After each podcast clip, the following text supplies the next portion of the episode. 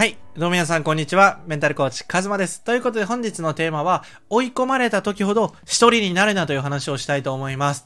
でね、皆さんこの人生変えていきたいとか、面白い人生に変えていきたいってなると、絶対に逆境だったりとか、問題っていうところに衝突すると思うんですよね。わーなんかここから逃げたいみたいな思う時って絶対あると思うんですよ。僕もめちゃくちゃあって。で、そういう風になんか自分の状態が悪かったりとか、しんどいなって時ほど、こう殻にこもっちゃうというか、自分一人でなんか解決しようとしちゃいません？僕はそういう要素めちゃくちゃあって、それでなんか成長スピード遅くなったし、なんかもっとこれしとけばよかったなっていう風に自分の人生ですごく後悔した部分があるんですよね。だから今回は、あの、皆さんも同じ鉄を踏んでほしくないので、今回シェアしたいと思うんですけど、結論を言うと、本当に追い込まれた時ほど、人に会って、本音を話して、その人から厳しいフィードバックっていうのをもらいましょうという話なんですよね。これね、めちゃくちゃしんどいですよね。あの、きついことほど、自分がしんどいなって思うとほど、なんか一人で抱えたい。なんか誰かにシェアしたくないって僕はめっちゃ思うんですよね。心配されたくないし、なんかこう、なんかな、なんだろうな、心配されたくないとか、なんか大変だねって思われたくない。なんか自分の順風満々な部分だけ見てほしいみたいなふうに思っちゃうんですけど、そういう時ほど本音を話して厳しいフィードバックをもらうと成長できるなって感じた体験談があるんですよね。というのは、やっぱり、あの、僕たちって弱いなって思うんですよね。常に逃げたいし、楽したいなって思っちゃう。だけど、成長できるのは逆に反対で、困難とか挫折とか敗北とか、そういう逆境の時ほど成長できるっていうのは分かってるんだけど、避けていきたい。で、じゃあそういう時に僕が今まで一人で解決しようとして解決できずに心折れちゃったりとか、メンタル悩んだりしてたんですけど、そこであえて、こう、メンターの方に相談したんですよね。あの、今こういう状態でめちゃくちゃしんどいです、みたいな。本当にこう、惨めなんですけど、どうしたらいいんですかねみたいな。ふうに言ったら、なもっと早く言ってよって。うん。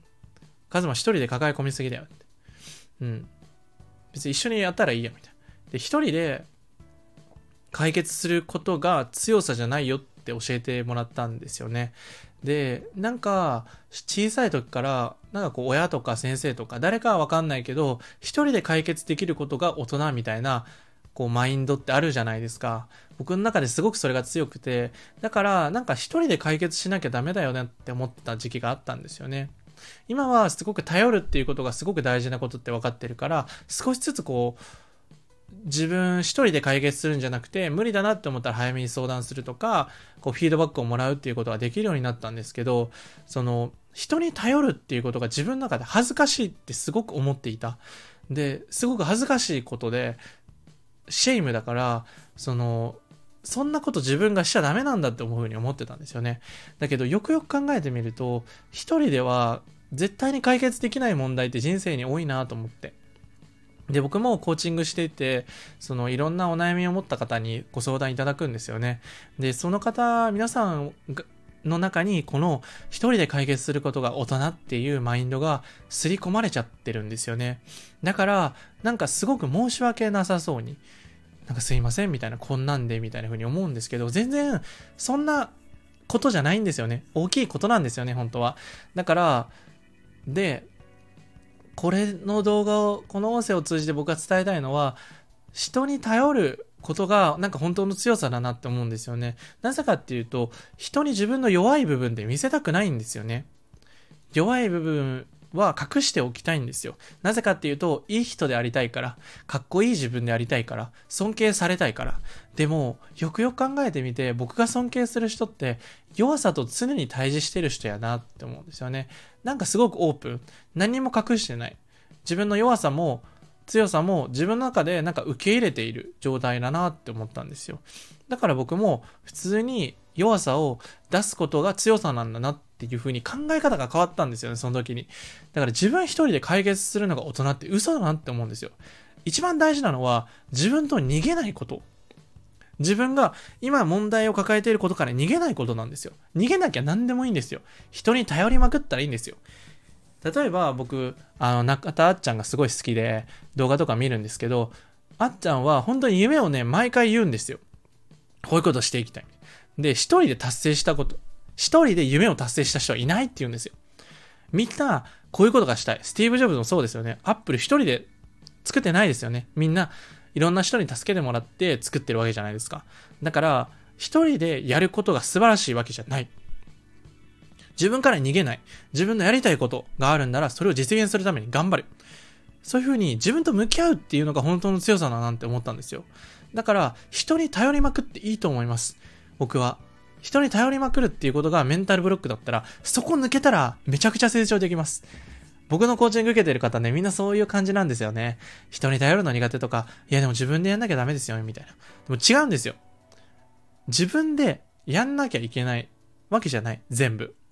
自分は一部必ずやんなきゃいけない。そっから逃げることの方が自分の中で後悔になるし、しんどくなるんですよね。だから、逃げずに、ぜひ向き合ってみてください。で、しんどいなとか、悩んでる時ほど、相談して、自分の本音を話して、本当はこうしていきたいんだよとか、今こういう状態なんだよっていう風に打ち明けて、そこから厳しいフィードバックをもらうっていうのが大事です。ここはね、厳しいフィードバックの方がいいです。うん。自分の心がズキリと刺さるようなものの方が案外いいです。